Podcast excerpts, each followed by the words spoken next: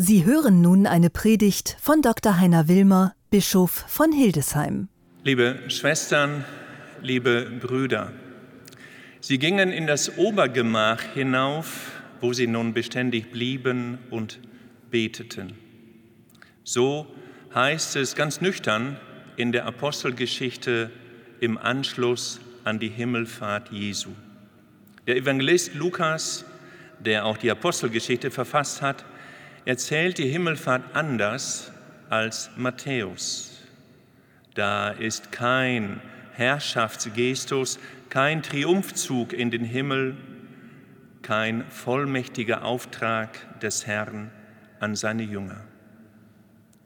Durch eine Wolke wird Jesus den Blicken seiner Jünger entzogen und sie blicken unverwandt, forschend, ratlos zum Himmel.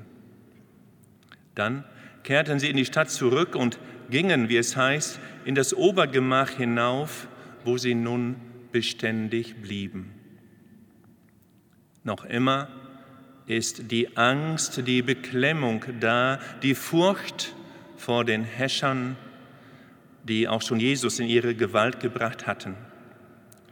Da schließen nicht die Apostel und die Frauen und Männer aus dem Jüngerkreis Jesu mit Maria im Obergemach ein. An unsere Situation heute hat mich dieser Text speziell erinnert. An die langen Wochen, in denen wir uns zurückziehen mussten in unsere Häuser und Wohnungen, isoliert im engsten Kreis, Homeoffice, gar nicht so leicht, wenn noch andere da sind, vor allem auch Kinder, die nicht in die Schule konnten. An die Beklemmung muss ich denken, von der mir so viele Menschen erzählt haben am Telefon und auch geschrieben. Und noch etwas kann ich wiederentdecken von den Frauen und Männern, die mit Maria und den Aposteln im Obergemach zusammen waren, erzählt die Apostelgeschichte, sie seien einmütig im Gebet versammelt gewesen. Und tatsächlich sind viele unserer Wohnungen in den vergangenen Wochen, in denen wir am Sonntag nicht zur Kirche gehen konnten, zu solchen Gebetsräumen geworden. Von Familien weiß ich, die regelmäßig zu Hause Familiengottesdienste gestaltet haben. Ältere Menschen haben Fernsehgottesdienste mitgefeiert. Und über die sozialen Medien sind ganz neue Formen des Gebetes entstanden. Ob diese Aufbrüche im geistlichen Leben auch damit zu tun haben, dass wir in der letzten Zeit weniger betriebsam und weniger unterwegs gewesen sind, ruhiger gelebt haben, viel aufmerksamer, geistlicher. Mit einem Mal jedenfalls haben wir Gott nicht nur am Sonntag in der Kirche aufgesucht, sondern ihn auch im Alltag unserer Häuser und Wohnungen gefunden.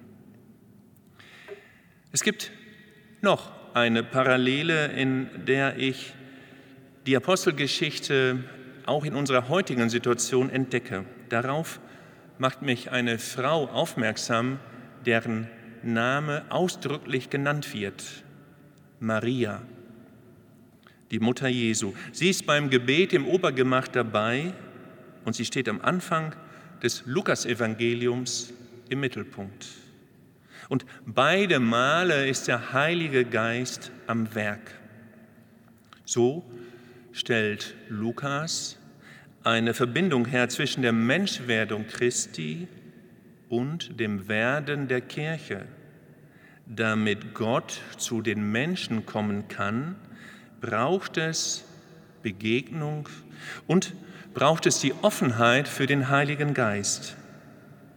Hier begegnet Maria dem Gottesboten Gabriel, zu dem sie sagt, mir geschehe nach deinem Wort.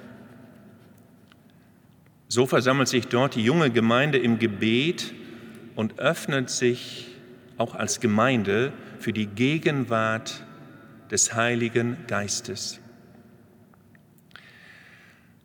Dabei bleibt es aber nicht, weder bei der Verkündigung noch beim Gebet im Obergemach.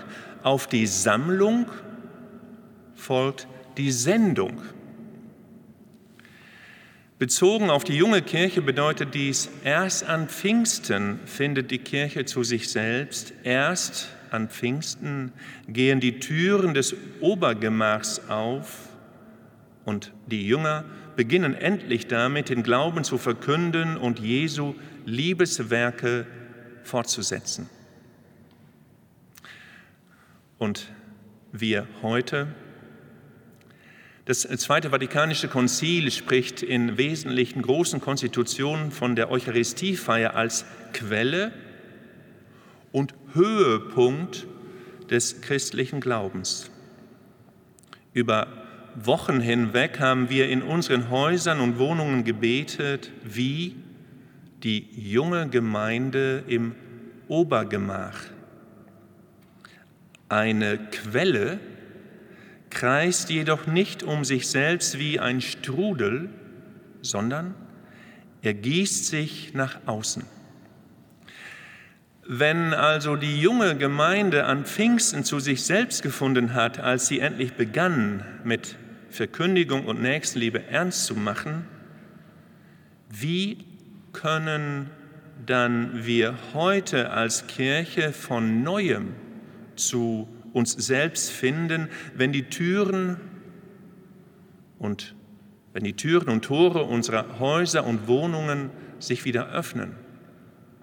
Was ist der Ausfluss dieser Zeit? Was sollten wir bewahren von Corona. Was neu in den Blick nehmen. Ich denke daran, dass viele Menschen ganz neue Formen des Gebets kennengelernt haben. Vielleicht hat sich die Sprache verändert, mit der wir vom Glauben sprechen, ist vielleicht echter und authentischer geworden. Die erzwungene Einkehr hat uns aufmerksamer werden lassen für das, was die Menschen um uns herum machen. Wie viele anrührende Erzählungen habe ich gehört, die davon handeln, wie alten, älteren, einsamen und kranken Menschen eine Freude zum Osterfest bereitet worden ist, und sei es nur durch das Geschenk einer Osterkerze. Hier am Domhof kenne ich jemanden, ein älterer Herr, dem eine junge Frau, könnte seine Enkelin sein, immer die Sachen bringt aus dem Geschäft, einkäuft, um ihn zu schützen. Wunderbare Liebeszeugnisse. Bevor wir unbedacht den kirchlichen Alltag und das gewohnte Gemeindeleben wieder aufnehmen, wünsche ich mir, dass wir uns selbst bewusst fragen, was haben wir in den vergangenen Wochen bei der Einkehr im Obergemach gelernt? Wenn ich eine Parallele von Apostelgeschichte und Lukasevangelium und unserem Leben als Kirche zu Ende denke, wird mir bewusst, dass unser Leben nicht ins Leere läuft, sondern ein Ziel hat, das all unserem Handeln Orientierung gibt und Sinn verleiht. Am Ende des Lukasevangeliums ist die Himmelfahrt Jesu beschrieben. Was das für uns bedeutet, hat keiner so trefflich formuliert wie der Apostel Paulus in seinem Brief, in seinem Brief an die Gemeinde in Philippi. Unsere Heimat ist im Himmel. Amen.